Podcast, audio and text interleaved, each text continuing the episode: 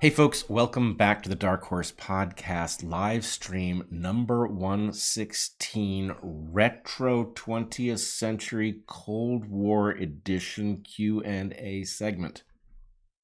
All right. All right. Our question, we'll just get We'll right just into launch it. right in. We'll just get Uh, right not into launch. That's a No, We- terrible. We want to we want to not say things like that the way we used to not And- talk about anymore. Yeah. explosives in airports and things like that. Yeah, yeah, yeah, yeah. Um, from the Discord this week.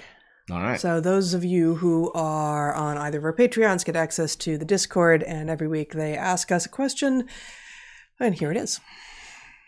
I have been learning about the phenomenon of the WEF's young global leaders who have infiltrated cabinets, in the words of Klaus Schwab. Tulsi Gabbard and Dan Crenshaw are among them. Did you know this, Bret? yes, I learned that this week. This week. Um, I will say I am on high alert about the World Economic Forum and its infiltration of cabinets. That said, um, I know and quite like Tulsi Gabbard and Dan Crenshaw. And I think we need to be very careful not to engage in too much heuristic thinking, which is to hmm. say, to the extent that either Tulsi or Dan or anybody else has been persuaded by the World Economic Forum to betray their species and destroy planet Earth in a fit of great reset or whatever it is that those crazy people are up to, then that's a problem. But to the extent that somebody may have been designated a young global leader and then presumably encountered the Great Reset plan for unmaking of the West um, and said, Hey, Klaus, go fuck yourself. Um, my feeling is all right. That's all well and good. So, anyway, I have I have seen no reason to think that either one of these two people was compromised by their encounter with the WEF. And um, anyway, uh, I certainly hope that I'm correct in my estimation of them. Awesome. First question from the darkhorsesubmissions.com site this week. Do you know anything about the incident at the high security lab in Manitoba, here in Canada? Two scientists were escorted and removed. They had sent viruses to Wuhan in early 2019 without authorization. Everyone was immediately shocked that one virus was Ebola. I'm more interested in the other virus, Henipah. Is it possible that it was this virus that became COVID? Question mark. I can't make sense of Trudeau's behavior. The unnecessary election, the insistence on 100% vax rate, the most recent debacle. Um, no, I'm not aware of this incident at all. Yeah, I don't I don't know. And I and so I don't know um I don't know when. I don't so that's loud. Yes. Um, Um, I don't. So you know, it says they had sent viruses to Wuhan in early 2019, but I don't know if this incident is the beginning of COVID or now or or what. yes. Well, let's just So say anyway, the short version is we don't know about this. we don't know about it. Um, we are stuck in the following predicament, as presumably are most of our viewers and listeners, that there does seem to be an awful lot of nonsense about which uh, our antagonists, like Trudeau, presumably have better information than we do. Mm. I don't think we yet know what this is about. And that's a problem because, to the extent that what we are trying to do is make sense of the evidence as we are able to to engage it, we effectively have to lag behind what may be going on. In other words, we don't want to get ahead of the evidence. In fact, we should be somewhat behind the evidence in terms of um, concluding things. But I think we would be foolish not to imagine that the rent seeking elites who have all sorts of unearned power over us have not found an angle in all of this that benefits them at Yeah. our expense. Right. Um, so anyway, I uh, Quite independent of whether or not they were in any way instrumental in making it all happen. But they, you know, they, they, definitely have an angle by which they profit. well, let's put it this way: um, in the extreme, somebody could have caused Sure. the COVID pandemic with purposes. Short of that, there's all kinds of ways in which they could have gotten the jump on the rest of us um, Right. by having better information than we did. And my guess is the reality is somewhere in there, but I I think all possibilities are remain on the table except for we were all caught equally off guard by this, which I think that uh, is not what happened. Yeah, we were not all equally caught off guard. Um, right, and as for Trudeau's behavior, um, it it depends on what kind of a what kind of a figure he is. And I mean, he may not know what kind of figure he is, but you know, he may be a fall guy. Yeah, I don't think uh, his his um, I don't think it rises to the level of behavior. I think that puts too kind a spin on what that young man has been up to. And young man, he's, he's he's like within a year or two of us. Hence, I think. my calling him a young man. It Maybe I'm a- wrong a- about that. A hopeful I see. kind of a um, an assertion. But Mhm. anyway, yes, uh, he is. Uh, let's put it this way: behavior that's too generous. Misbehavior begins to describe what he has been up to. Maybe. Yeah, but that doesn't. That's not. That's not clarifying. Was I trying to be clarifying? I thought so. Okay. Um, and now for something completely different. That's not what it says here. It doesn't say that, It but does you're not. saying It that. does. Yeah. Yeah. Uh, and now for something completely See, different. the 20th century is back. I yeah. Um, we could use those guys right about now. Mhm. Does microbiome or diet account for more variation of the way that animal feces smells to humans? For instance, why does dog poop smell so bad yet horse manure is tolerable? And here's a taboo. What brain steps allow one's own poop to smell almost pleasant? well, all right. Um, Those two, it's, I mean, all- th- th- thematically, but um, I It's think it's one. two real different questions. No, I uh, so um, there's so many connections here, but I actually had a um, one of the guys who taught me uh, bat science, uh, Charles Handley, one of the great bat scientists of the 20th century, uh, now gone. But anyway, he was a Smithsonian curator of mammals. Gone to the great cave in the sky. Yeah, I'm. I hope he. I hope he has. Anyway, he was a sorry. fascinating guy. Fascinating guy who um, was, as a young man, extremely intrepid. Right. I Mm. think, in fact, he had cut his teeth as a biologist on cross country skis somewhere in the Arctic. I don't know. It was crazy. He had some. Uh, so the cut his teeth part of that was metaphor. Yeah. Okay. Um, but then he went on to be a tropical bat biologist. Um, anyway, Having seen just enough of the Arctic. just enough of the much. Arctic to Yes. come up with a better plan. Anyway, he was an interesting, interesting guy. At the point I met him, he was already quite old, but, um, but anyway, he studied bats. Um, As bat biologists are wont to do. Yep, he was very focused on uh, Artibeus jamaicensis, uh, I believe probably the most common fruit bat in uh, the neotropics, at least in Central America. Um, and then when he got too old to really chase down the bats, he moved to uh, studying the fig trees that they were so dependent on. Um, anyway, so that he could still, he just, you know, the trees move slower. So, They sure do. um, anyway, he and I, as he was teaching me about bats, we were fig trees. taking long uh, walks through the forest in, in Panama and BCI, and we had a conversation about exactly this topic where I confronted him over the issue that there was an evolutionary pattern to how things smell to us.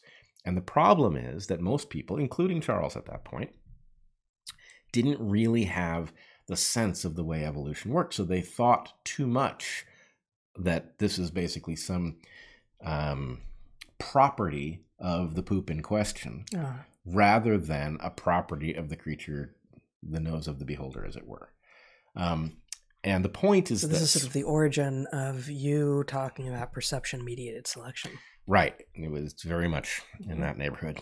So, anyway, my point to Charles and my point to you in answer to your question is that you have a map inside you, and that map is about hazard, right? And the basic point is you can predict how terrible something will smell based on a historical, an evolutionary historical guess as to how likely that thing is to be dangerous to you, Hmm. which then has all kinds of interesting implications. So, um, yeah, uh, horse poop doesn't smell that bad. Horse is pretty distantly related to you as a mammal. and therefore the chances that something in its feces, and we also have a pretty uh, decent history in in uh, with horses. So the point is, the hazard to you that is posed by the poop of the horse is likely to be low relative to uh, the poop of other apes, um, the uh, poop of members of your own species, which is likely to be particularly hazardous. Yeah, but I don't. I don't think you can do it um, mostly by phylogeny uh, because ungulates um, that we have domesticated. So I, I, could see an argument being made for you know dog poop smells particularly bad because they're domesticates. We're eating the same stuff. We share a lot of our microbiome. They are likely therefore to be able to share pathogens with us. Yep. Same thing potentially for cats. But um, but uh, fresh carnivore poop of non-domesticated species also smells bad. Now, as soon as it it it it, it gets it, it, it stops smelling so bad pretty quickly, but um, I would have excuse me. I would have thought it might be about the degree of domestication, uh, and I'm not immediately able to recall exactly what the mammal tree looks like. But uh, horses and carnivorans are both basically pretty distantly related to primates, so, so, it can't it can't be a phylogenetic closeness no, no, argument. You're, you're you're you're taking part of my argument, but not the whole argument. Okay. My point is it's about hazard. Yes. And that hazard is going to have components, one of which will be phylogenetic, another of which is going to be ecological. And I'm not totally convinced by what you say about wild carnivore poop. Um, I guess I haven't. It's a little hard to say because typically when you happen onto it, it's not all that fresh, and so it may be that my sense that it isn't all that noxious is the result of uh, a temporal issue. I, so I, I, I think that's right, although I'm not 100% sure. And I think basically we are much more likely to have run into uh, the poop of our own species and our domesticates, well, which is which obviously doesn't um, allow us to assess uh, the other part of the question. I just I don't think that phylogeny is going to play much of a role at all here. I think it's going to be about uh, diet and and and gut plus domestication. Uh, no. Well, let's put it this way phylogeny will play a role, especially as you get very close to your own species. At least within your own species, you're liable to have special markers, especially because we are a social sure. species. And so, therefore, to the extent that one person sickens another person in their group, that's bad for the lineage. And so, and actually, this goes back to a discussion in uh, Randy Nesse's um, course on uh, evolution of medicine. On evolution of medicine, but mm-hmm. um, but anyway, the point is the sociality of our species is liable to make um, feces from our own uh, kin particularly noxious. Our kin meaning just members of our species in this case. This does go to the grotesque but uh, apt portion of your question about uh, why the smell of one's own feces is exceptional. And the answer is because it's not likely to make you sick, right? Um, and in fact, you can imagine, I don't know, this is a hypothesis here, but. I'm not sure I buy this. What do you mean? How could you not? Well, A, I'm not sure I buy the premise of the question. Um, and uh, I guess it might be more less likely to make you sick than the shit of someone else, but it still has the capacity to make you sick. Well, not really. Not. I mean, maybe, maybe, but not really. You know, if it's sat somewhere so that bacteria from elsewhere has colonized it, yeah, then yes, uh, it very definitely would. But but it's going to be hard to infect yourself with something that you're already infected with. Um, and so, um, you could also imagine imagine that your own shit smelled as horrifying as everyone else's right what does that do to the developmental training of a young person having to learn how to control that, that bodily function if they get penalized every time they poop somewhere right so you could imagine i guess I, again i just i don't i don't I, I i've never heard this before i don't i don't agree with the premise it what does premise? smell just as bad no, no, of course it smells just as bad, but the question is do, do you find it exceptional? And I think what you are responding to is that an adult with a proper developmental environment learns to encode it like everyone else's. Mm-hmm. And in mm-hmm. fact, we, you know, there's this famous say- saying about you know that person thinks her shit doesn't stink, right? Mm-hmm. Um, and the point is that's a reference to the fact that it's encoded. The mapping is different, and that a person might infer that that actually implies something about their special quality rather than implies something about their relationship to the contents of their own gut. Well, aside from the particulars here, there is a question of absolute versus relative, which is what the uh, what your overall answer is about, right? That it's not that um, horse shit does not smell bad. It's that for humans, given what it is that we can get sickened by, and therefore what we need to be made aware of, horse shit doesn't smell bad. Right. And so, you know, smell bad is a relative is a, is a claim of perception as opposed to a absolute quality exterior to the nose of the person smelling it of the thing that you are smelling. Right. Now, I will point out that there are certain things that fit this pattern very well, right? Like the horrifying smell of uh, fish or shellfish that have been sitting in the sun, hmm right? Mhm. Particular hazard. The things that grow on these things are very dangerous too. Right. And so, Right. what you should probably imagine in order to see how all this works Yep. is a starving ancestor who encounters various things that might be consumed. Mm-hmm. And the smell index is going to be something of a guide of how reluctant you should be about various things. And note that sushi tastes good, right? Really fresh fish, right? That has not been cooked is Mhm. actually safe and uh, as such does not smell horrifying, right? Fish that has been sitting out takes on an odor very rapidly that would absolutely dissuade you from experimenting unless you were in just the uh, deepest kind of starvation. Yep. And I would also point out that cadavers have a special smell. And this is again going to be a matter of within species, it makes sense to connote a particular warning. And the warning, I believe, is likely to be about dissuading people from consuming members of their own species, right? And the point is, it's not that the individual member of your species is likely to convey some pathogen to you if you were to consume their flesh or their organs. But the danger of opening up that pathway is so great, right? That the hazard to your lineage going forward, if it were to get the idea that eating corpses was a good idea, right? That hazard, then evolution would find that path. And having found that path, the cost to your descendants would be immense. And so I believe that selection has built in a penalty to make that experiment very, very unlikely. Awesome. All right, we need to get to a really less gross topic. All right, let's do it. Um, example. I haven't I haven't read this yet, so bear with me. Example of mirror universe gaslighting. Would it have occurred to Trudeau to accuse the truckers of one, stealing from the homeless, two, soiling streets, and three, waving Nazi flags, if the feeding of the homeless, the cleaning of the streets, and the waving of Canadian flags had not been the three most dominant spectacles? wow.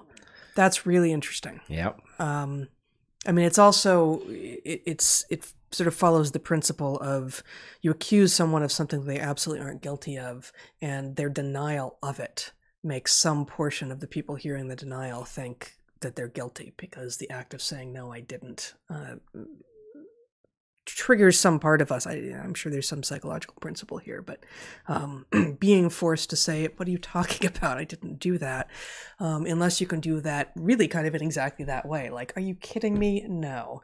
Um, but you know, politicians being forced to say, "Of course I didn't. Why? I would. I wouldn't do that." They always end up looking guilty, and so even if it's totally made up thing. So in this case, yeah, saying the exact opposite of what is true also can be extraordinarily flustering, right? Just like, are you are you kidding me? We're doing the opposite. But the claim like we're doing the opposite also makes makes you look not entirely trustworthy because what are the chances that he's lying that big? Well, he is.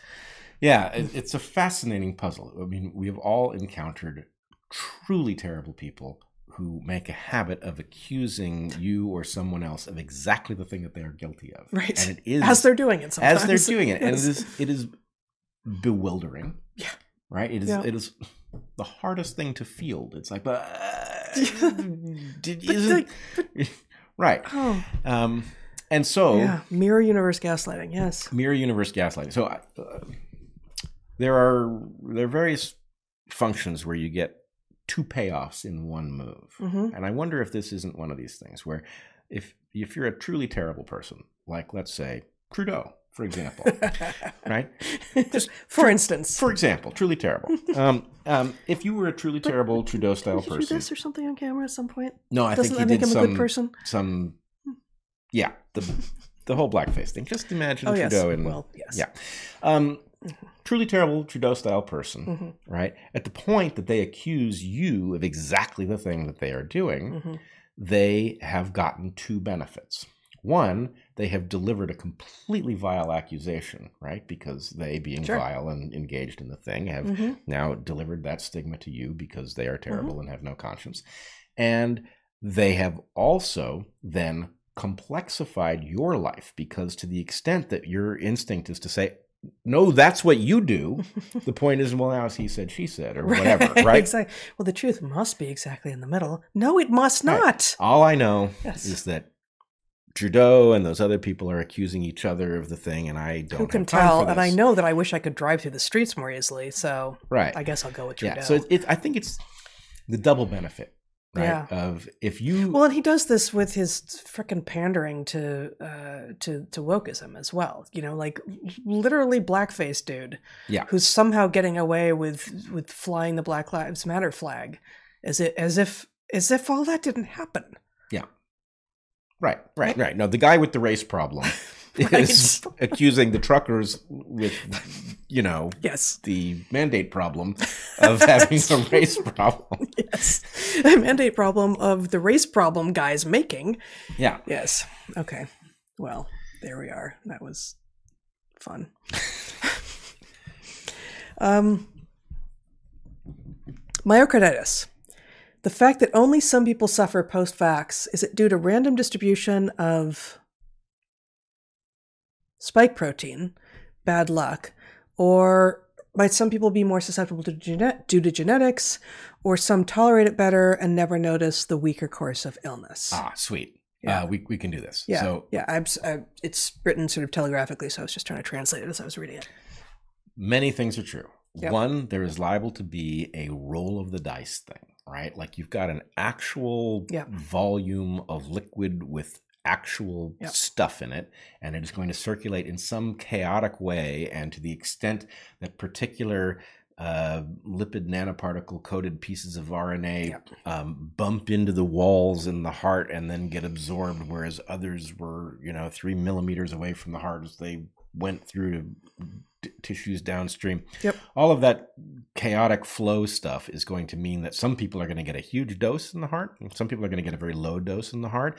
And the aspiration thing that uh, John Campbell uh, surfaced may have everything to say about this because the point is maybe everybody who gets a huge dose in the heart are people where the uh, needle actually hit a circulatory vessel rather than the interstitial space. There might be something about the variation between batches, although I don't know if we know anything about what the variation between batches, vaccine batches, uh, actually means in terms of how it manifests in the body. Yeah, if it's even a thing, and and Right, it's right. it's tough to to Yep. chase down. Um, there could But be some. hereditary heritable differences? My guess is it's very small. yeah, me too. if, if it's a component at all. Um, I think Because I mean, because because it's your heart, right? Because because because you simply there's simply no backup, and uh, if it gets there, it's going to be a problem for you. I was thinking actually when we were talking in the first hour, um, you know, what else?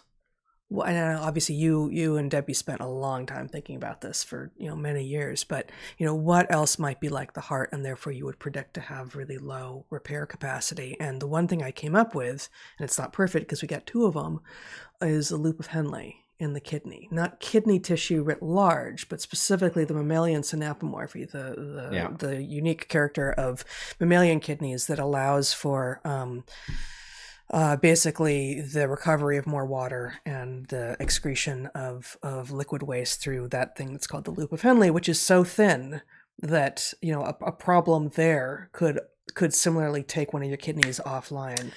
Uh, yeah, except that you've right got away. you've got so many actual loops of Henle, right? I mean, these are s- tiny structures, and you have presumably millions of them. Mm, No, it's a. mm, I'm, I, I hope I'm not wrong here, but you know, there's there's lots of little things off of it, but like in the main loop. Uh, I'm gonna stay out of it because I don't know. okay. Um, I, I, I, Yeah. I think you got two basically, well, um, but I, but maybe I'm wrong about that. Let's see. You've got other tissues that behave in a weird way. hmm Um, and I would argue what what what I argued in the paper back in the late '90s, early 2000s Mhm. was um, that certain tissues have reasons not to have high repair capacity, and that all of them are low cancer risk and high uh, wearing out potential. Um, that basically that's the pattern. That any tissue in which you've got um, high repair capacity has a substantial risk of tumor growth and a sub- substantial capacity to repair damage, but that things like the eye, the eye has a low capacity for repair and tends to wear out. Cartilage has very little capacity for repair um, and tends to wear out. And you don't get cartilage cancer, and you don't get eye cancer, but you get like optic nerve cancer. Like Right, there's nervous tissue cancer. There's blood tissue. vessel cancer, but the eye itself doesn't tend to get cancer. Is that Right. right? Yeah. Right. And yeah. the heart doesn't tend to get cancer. The Right. pericardium, the membrane around the heart, does when people get cancers Right. uh, in that neighborhood. That tends to be the pericardium. But anyway, it's a general general. That's pattern. interesting because, of course, myocarditis and pericarditis are the two are the two kinds of inflammation that are really happening here. And and all of the discussion that we had earlier was about myocarditis, not pericarditis, which is an inflammation of the pericardium, which is the Yeah. membrane around the heart. Well, actually, it reminds me of the something pericardial cavity. I forgot to say in our main podcast, which is that effectively the hypothesis uh, that I put forward is a hypothesis of temporary autoimmunity. Right? The Explore idea. that. So we've got autoimmunity is the immune system uh, mistaking self for hostile and attacking self. hmm My argument is the mRNA in heart tissue is likely to trigger the immune system to attack the heart, but the mRNA transcripts that cause the production of the spike protein are presumably transient. And so the point is if the if the immune system were to hold back and not attack these cells, the cells would go back to being normal. hmm And so the point is, it is a temporary autoimmunity that causes the permanent destruction of cells in the heart that then results in the heart being effectively enfeebled, damaged. hmm Um, so, anyway, I wish I had said that in the main podcast, but it is what it is. That's what it is indeed. Um, and then the, I mean, there's more categories than this, but these this does seem like a good group of three. Is it luck? Is it genetics? Is it heritable? Um, or do some tolerate it better and never notice the weaker course of illness? Ah, So, this, you this is a biggie. Yeah. Um, if the hypothesis is correct, one of the things that it predicts is that there will be a ton of subclinical Yes. myocarditis that will never be described. Yeah. And what that means, the way we will see it manifest, is shortened lifespans, right? Yeah. That a large fraction of people ultimately die from heart failure. And that those deaths will happen earlier than they would otherwise have happened because their heart has effectively expended what compare, repair capacity it has early in life and been uh, caused to be less capable. Now, this, of course, fits with the observation, which I believe is likely to be robust, that we have an unusual number of people dying during uh, sporting events. And Right. the basic point is that athletes are being pushed to a limit that most people are not regularly pushed to. And that the point is a heart that can function below that threshold will suddenly fail when stressed to a point because it has lost some of its heart capacity to vaccines that trigger this temporary autoimmunity. Yeah, and, and there's something new out which I haven't tracked yet about catecholamines and you know sort of having an environment in which adrenaline and noradrenaline and dopamine, I think, is the third catecholamine, um, being at elevated levels may make uh, heart failure in the already compromised heart more likely, the myocarditis in an already compromised heart more likely. Um, but I can't, but I can't track it more than that yet. Yeah, I have. I'm, it's on my list of places to delve, but I haven't I haven't delved into that result yet. Yeah. Is it possible that we could be genetically selecting unintentionally for partners with a work drive to help provide for a family now that most households require more than one breadwinner? Um, yeah, but I mean, I don't, I don't think, we need the word genetically in there. But, yeah, we don't need genetically. It's unlikely to be genetic Right. because the time it would take for such a thing. I mean, a you've got to evolve some genetic mechanism for recognizing such a thing, and it's a lot easier to evolve Yeah. a cultural. These things are well understood. Uh, I mean, we, we know that they exist culturally, things like the Protestant work ethic. right. Right. And um, you also don't really need the end of that question, right? Because Right. work is always productive. So the nature of the work that we're selecting for in partners may be changing right that you know desiring to you know bring in money to the household as opposed to doing a division of labor uh, in which um, some of the work is definitely not breadwinning per se Yep. um, is l- it's less possible Yep. in modernity Right. And so, to the extent that there's a potential pattern here, A, I believe women will traditionally have always favored this characteristic. sure And to the extent that there is an impact of needing two breadwinners to float a family, what you will see is that men will prioritize, will begin to prioritize it. Mhm.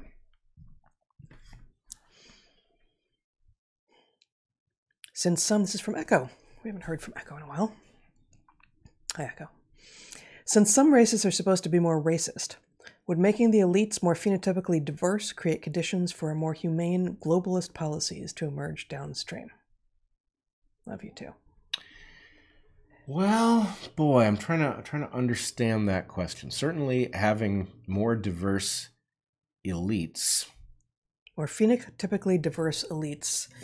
Um, you know, if we're the elite class is a is a problem, but actually a more phenotypically diverse elite class would allay some of the problem that they create. But would it be substantial enough to make a difference as opposed to just going after the elite class? Yeah, I don't think so because I Okay. think the you know this is one of these very frustrating phenomena is the truly terrible elites don't have time for racism. They just don't, right? They have time to get the rest of us bent out of shape over it.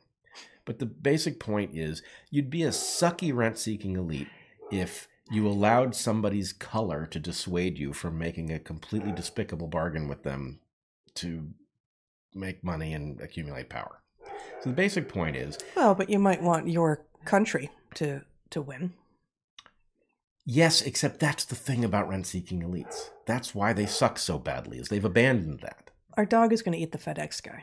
I think that's unlikely. Okay. Um, but an- anyway, the, the point is this: the, the problem, if you if your elites are nationalists, right? hmm And but mind you, nationalist is the version of this I like least. I like the patriot. I don't like the nationalist, Mhm. and I- I see them as distinct.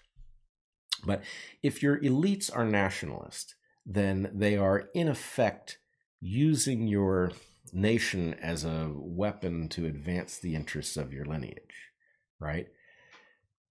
But the problem with the rent seeking elites is that's so cumbersome hmm right? Being obligated to a nation is just going to block opportunity after opportunity. So what they do is they abandon things like nation and lineage and they become extremely greedy and opportunistic. And opportunistic is inconsistent with being prejudiced hmm right? And this is, in some sense, why we see these like crazy pictures of George W. Bush holding hands with a sheik, hmm right? And it's like you would not expect some swaggering Texas dude to be holding hands with a sheik. You would expect that to be well outside of the um, the Overton window for a provincial blah blah blah. But what you're not getting is that he's provincial. he's not provincial. He's a he. You know, I don't mean to pick on him provincial, but particularly. I don't think well- he's the worst of them, but as as it turns out, no. But um, but there, you know, he- he came to power in part by and I don't know that it was his choice, but you know, by having his provincial seeming ways played up, you know, he's, Right. he's a country guy who likes to clear tumbleweeds or something. It's right? for the cameras. yeah, It's for the cameras. And the point is that's that's the thing I think people don't anticipate is Yeah. that because the elites are not playing for the team that they would like you to believe they're playing for. It's part of why people get suckered by them. Is they Yeah. think that the elites are cheating on their behalf. And the fact is the elites are cheating on their own behalf. Right. And they are using you and they are Yeah. using racism in the population, but they don't have time for it because it blocks honest to goodness opportunities to rape and pillage their way through history, Yeah. which is their, you know, that's their bread and butter. Yep. Okay. In an effort to prevent what happened to Ukraine from happening further east, I'm wondering if it wouldn't be a bad idea for a bunch of well trained American soldiers to voluntarily take an extended vacation to Taiwan. Well, Hmm.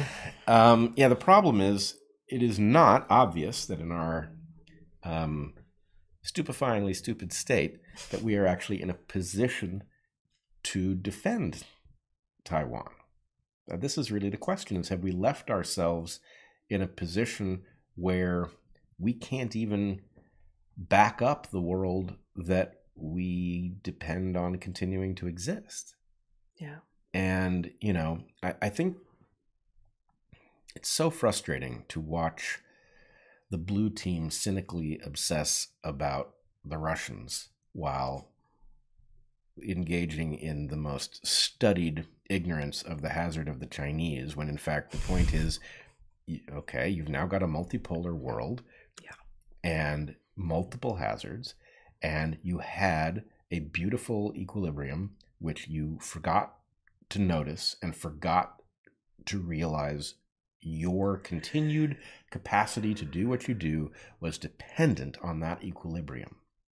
You stopped noticing it the same way you stopped noticing that it is miraculous that there is always food in the supermarket. Yeah. And the point Mhm. is, if you're like upending the process that puts food in your supermarket because you've become so used to there always being food that you've forgotten that you're dependent on this process you know nothing about, then you could upend it. And then one day Yeah. it'll be like, well, wait a minute, I'm entitled to have food in my supermarket and it won't be there. Yep. I'm going to cough. I'm going to read you a question. I'm going to go and cough somewhere else. All right. Um, what's the most proactive action one can take regarding the state of the world? Oh boy. Yep, Um, that's a big one. what is the most proactive action? Yeah, I think I, I think I've got this. What you want to do is find people that you can actually depend on. And this is not sufficient to protect you, but it does greatly increase your uh, your robustness and maybe more importantly your anti-fragility in the face of an uncertain world. That is to say, let's suppose you have miscalculated and you've misunderstood what the hazard in the world is and something goes wrong, but you have found other people who are good at thinking, who are confronting the same puzzle. Well, they're liable to fill in what's in your blind spot so that you stop being blind to it. Um, and to the extent that somebody has figured out what the right way to endure a rough patch is, um, you know, you, you can team up. You can you can engage in collective defense of the essentials somehow. That sounded like a good answer when I heard of it. I think so. Yeah. Yeah, Good. it's not sufficient. Well, I can't expect sufficiency with a big answer, a big question like no, that. you can't. I understand lab leak theory is very strong, but have you seen Professor Edward Steele's work suggesting SARS CoV 2 came from a meteorite shower? Any thoughts? Wow. This is brand new to me. I don't, Yeah, no, I haven't, and no, I can't really imagine that could possibly be the case. I mean, it can't. It, it can't be from outside of Right, the Earth because because it's, it's of a- this Earth. it's it's got the informational molecule of planet Earth. Yeah, Yeah. no, other other other planets don't have coronaviruses because we're number one. We are number one, Yeah, biologically. but not for long. No, I think we're pretty much number one biologically for the foreseeable Number one future. in coronaviruses certainly. and giraffes. Yes.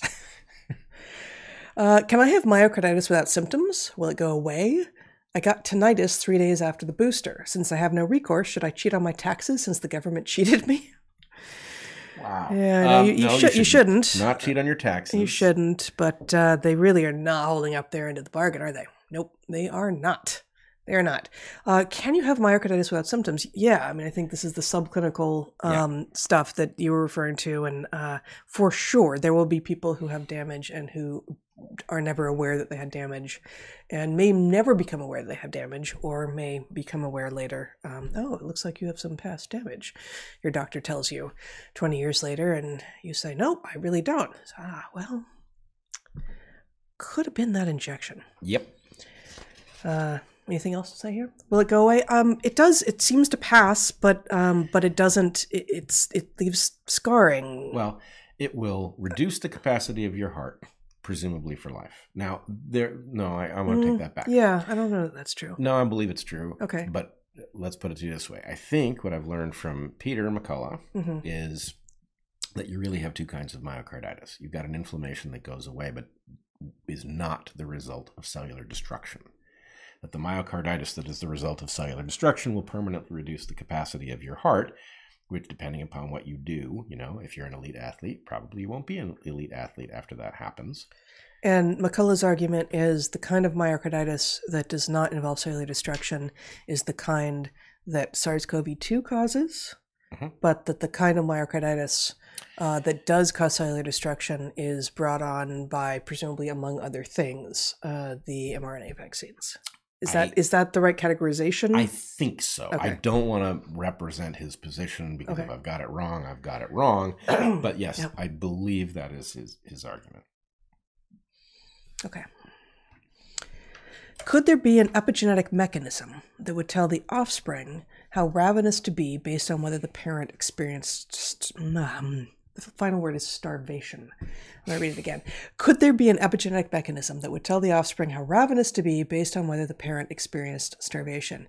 Yeah, and um, I'm I am not immediately familiar with the literature, but there is there is some of exactly this suggesting. Oh, it's, it's, it, I mean, I think this is like the epigenetic thing that was one of the first to be discovered in like rats and skipping generations. Yes, and and, and uh, I've forgotten which population it is. Some very far humans. northern population, humans, uh, in which as I recall it, bodies were buried and effectively frozen, which allowed uh, for some testing 100 years later or something like that. I, have I've forgotten the story, but yes, this exact pattern has been seen that famine, famine uh, triggers an alteration in hunger in later generations. Hunger, and I think um, even like, what is it, like ghrelin? um, metabolism, like actually, um, t- like not just not just acquisition of calories, but then holding on to those calories, like fat deposition. Yeah, yeah, yeah. Oh, absolutely. Um, absolutely. Uh, such such that those who have experienced famine um, in their in their recent lineage are more likely um, to you know not starve, um, but also not have as easy a time keeping to the weight they may want to be at if they live in a time of plenty. Yep. Yep. Do you have thoughts on working in the industrial food industry? I work in a food microbiology lab testing processed foods. I feel like I am contributing to the poor health of the country. Um, well, uh, certainly we have a problem with food novelty. And this is one of these places where the sales orientation of everything results in us focusing on the glorious aspects of all of these novel foods and ignoring the horrifying risk to our health. Yeah. Well, and there's I put in the book. There's one like now well-known example. The antifungals uh, in the shelf-stable foods um, are associated, are now associated, understood to be associated with some number of uh, neurological disorders. I believe I can't remember exactly the specifics. Um, that all said, um, you know, testing processed foods, like, yeah, contributing to this part of the economy is, you know, given that you asked the question, probably not uh, if you com- had complete freedom to choose what you would be choosing to do with your talents. Um, but what are you testing these processed foods for? You know, g- given that this is the economy that we live in now and that many people are depending on these things, are you testing, are you effectively doing food uh, safety testing uh, for food that no is not particularly good for us and is making a lot of people very sick and is you know the fact that more americans eat this kind of food and therefore more americans are obese um, directly ties to the fact that more americans got really really sick from covid than people in ethiopia did. Um, you know that that is true. On the other hand you also don't want people getting sick from the actual um, you know from pathogens in the food either. Yeah, it, it, I mean it's a it's a precautionary issue. The point yeah. is you've got the diet that your body is expecting, and any deviation from it runs the risk of uh, making things worse. Yeah. Um. Do I need to find a question that you can disappear yeah. for? Okay. Uh, here's two of them. You can just hear them. They're sort of related. Was the extinction of the dinosaurs a one time event? And spring, spring, northern or southern hemisphere. So these are both about about that. Um, so run off. All right. Run off then. um, let's see. I've now lost the question. It was about um, dinosaurs. Yes, the dinosaurs we think um, the, the evidence suggests that exactly exactly right. It was it was a singular event, um, but as I mentioned in the first hour, um, the predominant hypothesis, which is Chicxulub, this meteor that hit off the northern coast of the Yucatan, um, caused um, you know huge dis- not just not just anything localized, but it was a it was a giant giant meteor and it and it caused the extinctions worldwide. Um, there is also a possibility of a I think maybe there's a comet that's now being talked about um, that presumably would have hit somewhere else. Um, and then there's also these uh, the the the Deccan traps in in India, which is um, which caused a lot of climate change that wasn't just just local. Um, so regardless, though, they were uh, one of those events or two, probably not three, but two, um, two of them acting in concert were responsible for yes, the extinction of the non-avian dinosaurs. Um, so I mean, I guess it's not a one-time event because the dinosaurs are still with us. The avian dinosaurs still being with us. All the ones that matter. Uh, mm, no. All the ones that we can currently point to. Not even that. No. Uh, so spring, northern and southern hemisphere. Yeah, this is this is actually part of what um, we didn't get to in the first hour. Um, northern spring uh, the evidence is from some fish at a site, I think it's Tanis site, maybe in was it South Dakota, maybe North Dakota, South Dakota, um, wherein you can tell from the way, and I can't remember, I'm not looking at my notes right now. You could tell by the way some of the bone is being laid down what part of their seasonal cycle they're in. And so it was the northern hemisphere spring um, when all these fish and like everyone else suddenly disappeared. Uh, and the idea is that um, it was organisms, um, mammalian organisms in the south um, that lived far enough south that they would have had to deal with the winter and therefore might have been already underground, hibernating, burrowing, or something, would have been protected for the first several months after the impact, if it was Chicxulub, um, and thus had a greater chance of surviving. And of course, that would have been the, the Gondwanan distribution, the, the, the organisms in the, you know, what is modern day Australia, South America, India, Madagascar Madagascar, Australia, Antarctica, um, whereas the organisms in Laurasia, in um, modern day uh, North America, uh, Europe, and most of Asia, uh, would have been more immediately impacted because it was spring and everyone was out and about. So, is the implication yeah. that the mammals, and I guess it would likely be the birds too that made yeah, it, yeah. Um, were all southern hemisphere and that the northern hemisphere was repopulated by birds and mammals from yeah it can't be exactly that because there's a laurasian distribution like you know a lot of the placentals yeah. the, were, were laurasian in distribution. So i actually did not go back and look at the maps that i've got of what we think everything looked like at that point landmass wise yeah. uh, which maybe i should do because um, maybe we just weren't as split up yet um, as it seems. Um, and of course you know birds birds have an ability to move across landscapes more easily than than the mammals do. Um, but yeah, I mean th- this this part of the story about what therefore which which geographic distribution of clades would be have been more likely to survive seems weak. Yeah. Um, but the idea that uh, we can look into the bones well enough to see what the growth patterns are and when they stopped and therefore what season it was for those animals whose bones it was is remarkable to me. Yeah, I must say um, it's uh, probably too much inside baseball, but um, we end up um, with certain views of biases inside other biological disciplines. Yeah, your son's not paying attention. No. Um, oh, for a second it was a ventriloquist act, but um, it's funny Start again.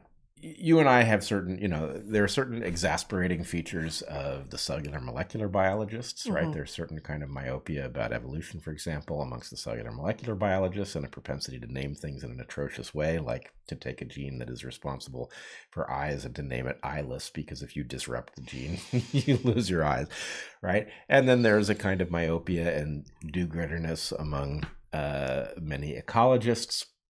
Right, so you sort of I mean, we definitely we, we don't always master the naming, although gorilla, gorilla, gorilla is a good one. Oh man, yeah, Yeah. you just did really, you know, hammers the point home. But, um, but anyway, there are also disciplines that one does not end up rolling their eyes at quite so much. And I must tell you, you know, as you and I developed a healthy respect for the philosophy of science uh, and its importance, even though Dick Alexander always was exasperated at those folks, um, the paleo people yeah.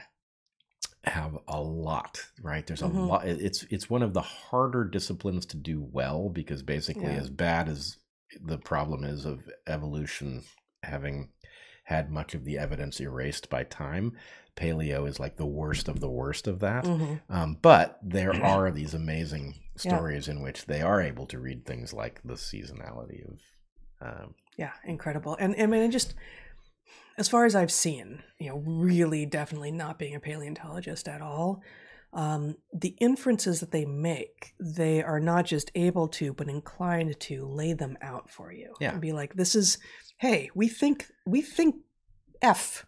We think F because we saw A, and then from that we applied technique over here and got B, and that must follow. And if B, then C. And hey, we got to do a little fancy thing here. So there's a little bit a black box here, but then if we're right about what D means, then E. And you know, and like you could just follow the logic in a way that's that is what all scientists should be doing all the time, what we try to do, but what most people who are calling themselves scientists now make just no attempt at whatsoever. They're like, well, F. We had, we're there.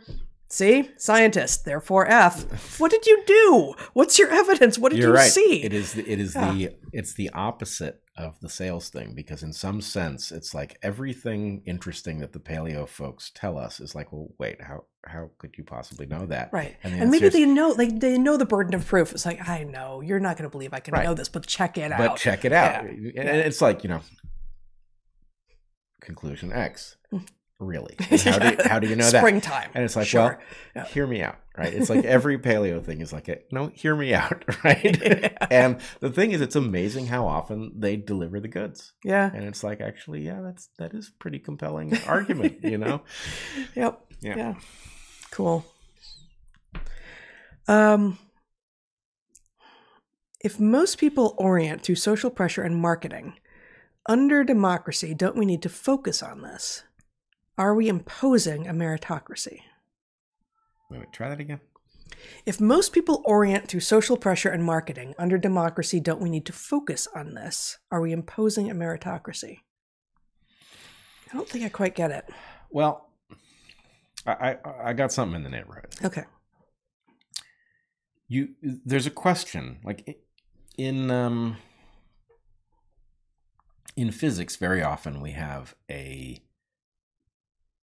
instantaneous measure of something and a integrative measure right and this is one of the things actually our measure of fitness is polluted by an overly close relationship with reproduction right? We mm-hmm. evolutionists have gotten lazy because, in general, if you leave more offspring on a short time scale, it makes you more unlikely to go extinct in a long time scale, for example, right? And so we get lazy and we start to think that fitness is reproductive success. And there are lots of cases in which fitness isn't reproductive success. In fact, they go in the opposite direction. Mhm. Um, but we're less good at, at thinking about them. And so, what I would argue is all right, here, here's some place I've changed my mind over my lifetime. Okay. When I was a kid, my grandfather used to argue that um, the key to the world working was education. hmm And I knew for sure he was wrong because, You found him naive. well, the game theory is what it is. hmm And the fact that you may know that it's a commons that will suffer a tragedy if you overexploit it doesn't solve the problem. hmm And so, in some sense, education about a tragedy of the commons does not prevent a tragedy of the commons. Mhm. On the other hand, the problem that the person asking this question is pointing to is, in some sense, why are we such suckers? hmm right? And that's really the issue. It's not, you know, it's not that the market is a problem. It's that suckers in the market are a problem.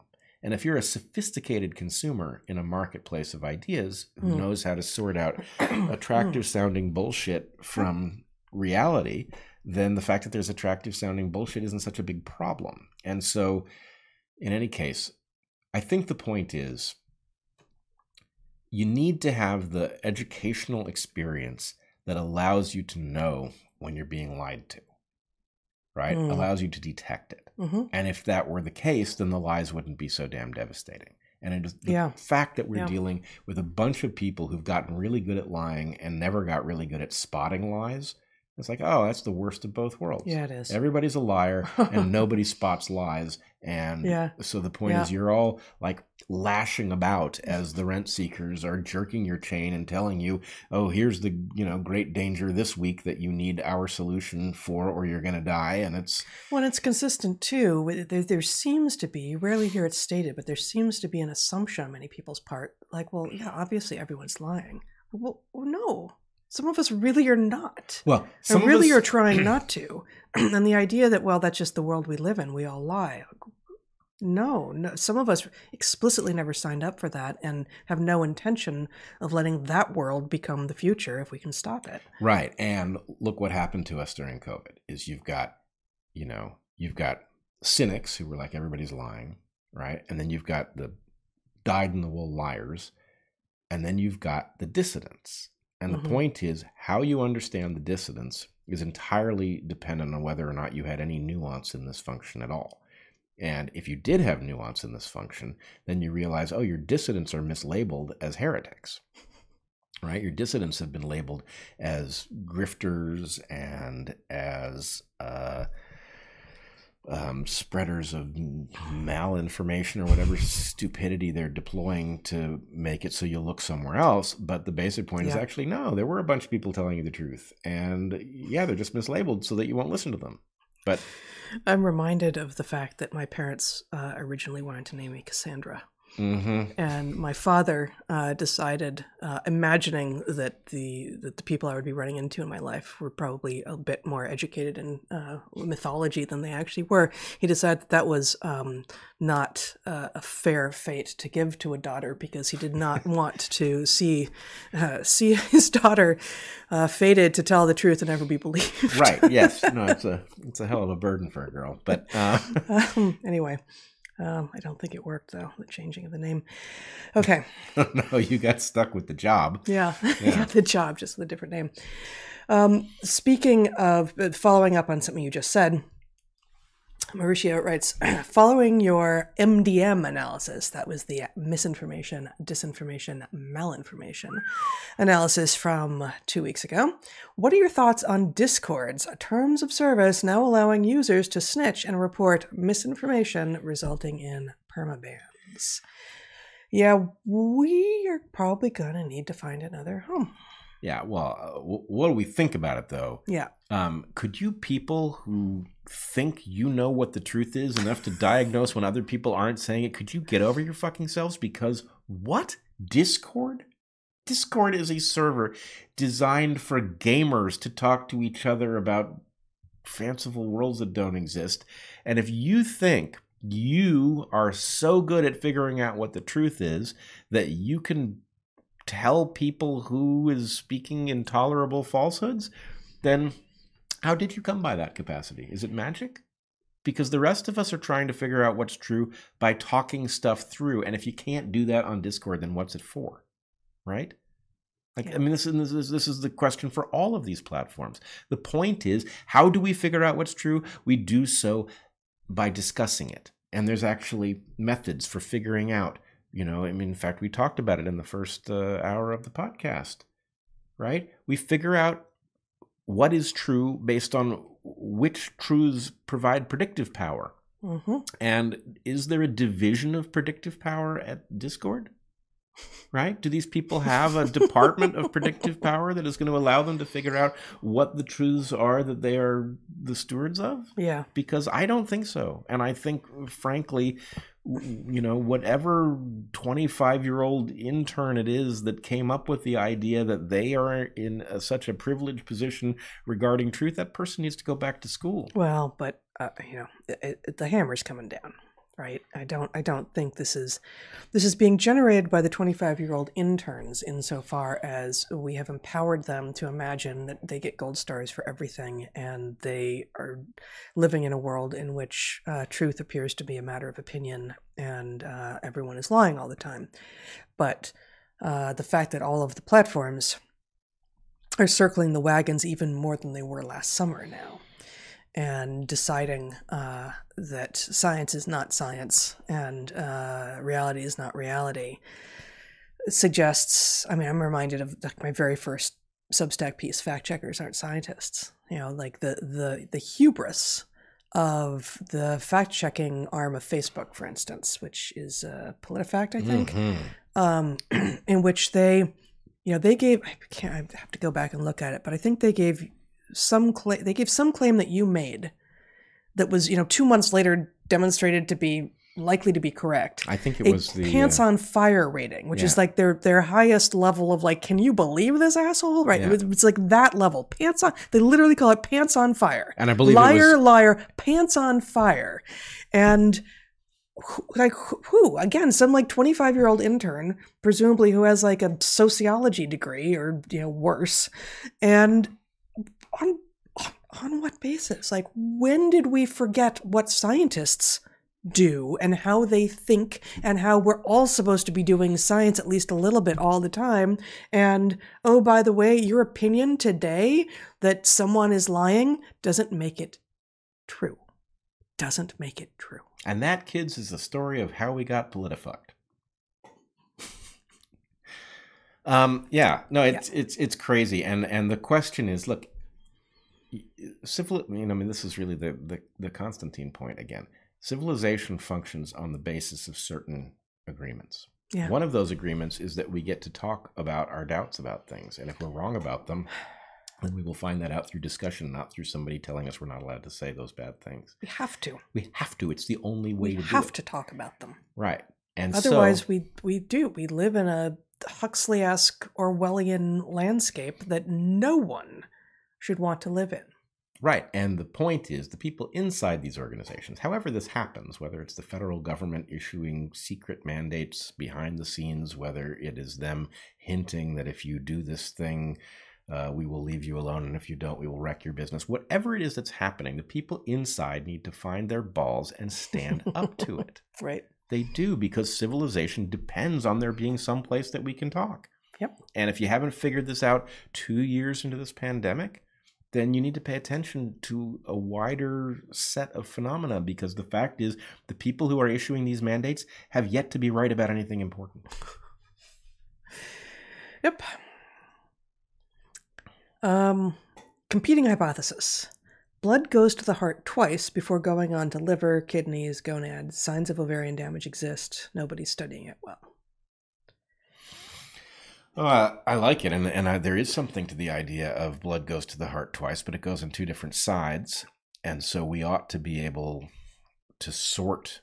We ought to be able to look Yeah. at the damage and actually read this pattern into it. Uh, yeah, I don't, I don't, I don't buy this precisely because we have a four-chambered heart, and um, there's a little um, bit of slosh, but for the most part, um, the four-chambered heart keeps the pulmonary and the systemic circuitry completely separate, and so the you know the cardiac muscle, which is doing the pumping. Um, has within it these chambers, these two atria and two ventricles, um, each of which gets um, you know, half is is full of blood at any given time, but half of it just came back from the lungs and half of it just came back from the body, and never the twain shall meet. That's you know that's that's what four chambered heart means. A three chambered heart, there's a lot of mixing. Uh, a two a two chambered heart as well. Um, but yeah, we and and birds and crocodilians, if memory serves, with our distinctly uh, separate pulmonary and systemic systems, uh, don't have the mixing. So I don't understand what that falsifies. Well what what is it going to a spot twice if, if it's not if, if blood isn't going to any spot twice it's going to like Yeah. you've got a vessel Right, right, right. and half of it is here and half of it is here uh, why would it why why would it like I, I don't understand because that's two chances. So I first of all, I'm not compelled that I understand the circulation well enough to know that it would end up Oh. there first, but it gets two chances to lodge in the heart somewhere. Right? Uh,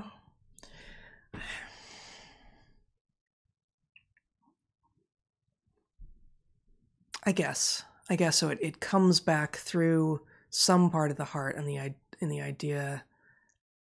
Oh, maybe, maybe. I mean, the thing is, you, you ought to be able to. A, I would love to know uh, whether or not there is an asymmetry based. So I thought it was arm. about a double, like a double dose in a particular place, but no. The okay. yeah, somewhere in the heart. Yeah. Yep. All right. Well, it's an interesting question. Yep.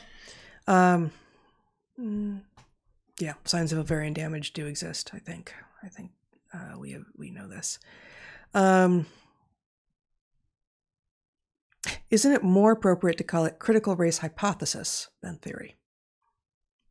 Uh, no, Except it's it, neither. it doesn't even rise to that level. Yeah, I mean, but you know, this is the social scientists call a lot of stuff theory that aren't that aren't, and they you know they talk as if they're all big and important um, and making a lot of sense because they use the word theory. And when you ask them, what is it? What what even is it? Does it predict anything? What does it even say? Um, often there's no there there. They just they just stick theory on all sorts of things. So I don't think it's not a hypothesis because there's no there's no prediction. It doesn't predict anything. It doesn't. Yeah. Well, this has been uh, my point so far. I think I'm the only person who believes this, but um, that the language matters and that we ought to police ourselves very, very carefully uh, according to a single standard across all Mm. science and thought, where we reserve the word theory for the single hypothesis that has proved out. And we don't use it anywhere else because, you know, if you take even string theory, hmm string theory has not even risen to the level of hypothesis. Hmm. It's string notion, right? It's something that could be true, Yeah. but we don't have a way to test it. Uh-huh. Um, and so the point is, by calling itself theory, it seems a whole lot more credible than it actually is. Right. And the same thing is true here with critical race theory. It's like, Critical race notion. Yeah, it passed no test. Yep. Um, what is the plural form of the word virus? I think it's viruses. Uh, Isn't think- Yeah, although is a question about what virus actually refers to. Like a, a viral particle would be maybe a virion. Um, Yeah, maybe. but anyway, I don't know. It, it's it's a good question. Bret, according to the hypothesis you just laid out, why is myocarditis occurring more frequently in men? Well, It um, might in part be the catecholamine connection. could be. Let's put it to you this way: there is an asymmetry between male and female that is pretty much written into the universe. Um, interestingly, it re-evolves with multiple instances of male and female um, that causes males to be stronger and more fragile. And so men live shorter lives, are stronger at their peak. And this has to do with the game theory surrounding sexual reproduction.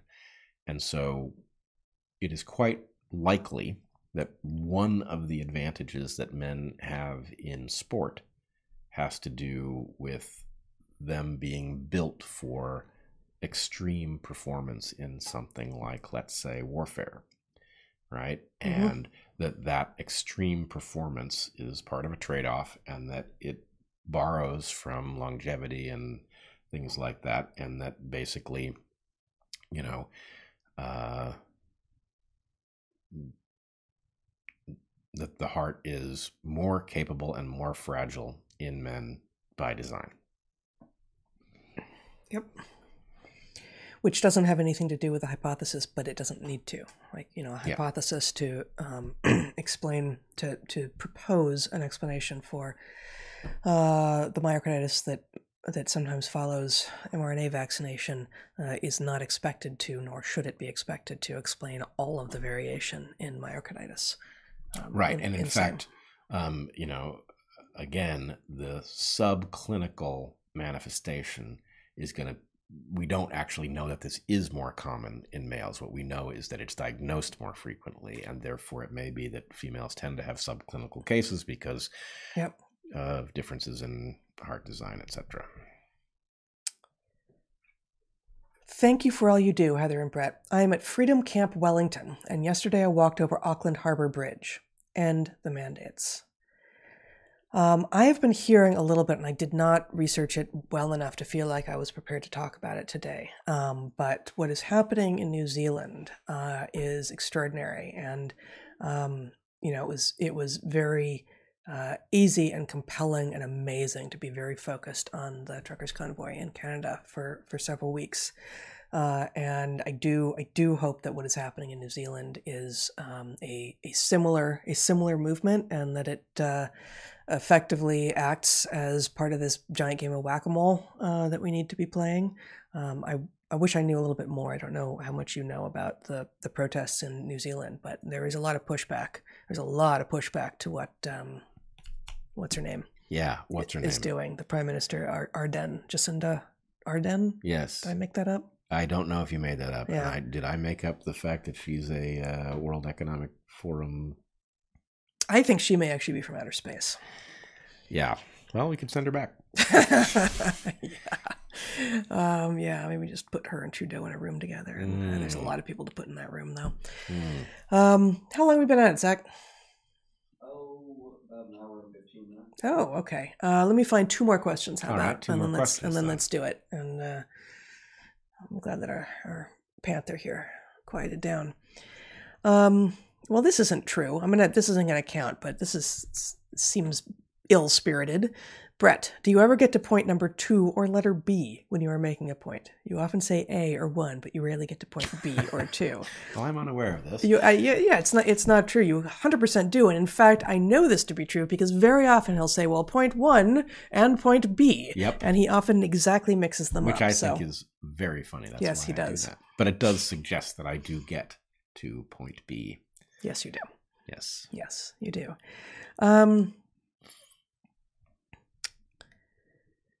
we have a few questions here about what um, what our thoughts are about Novavax, and I just I just have not looked into it.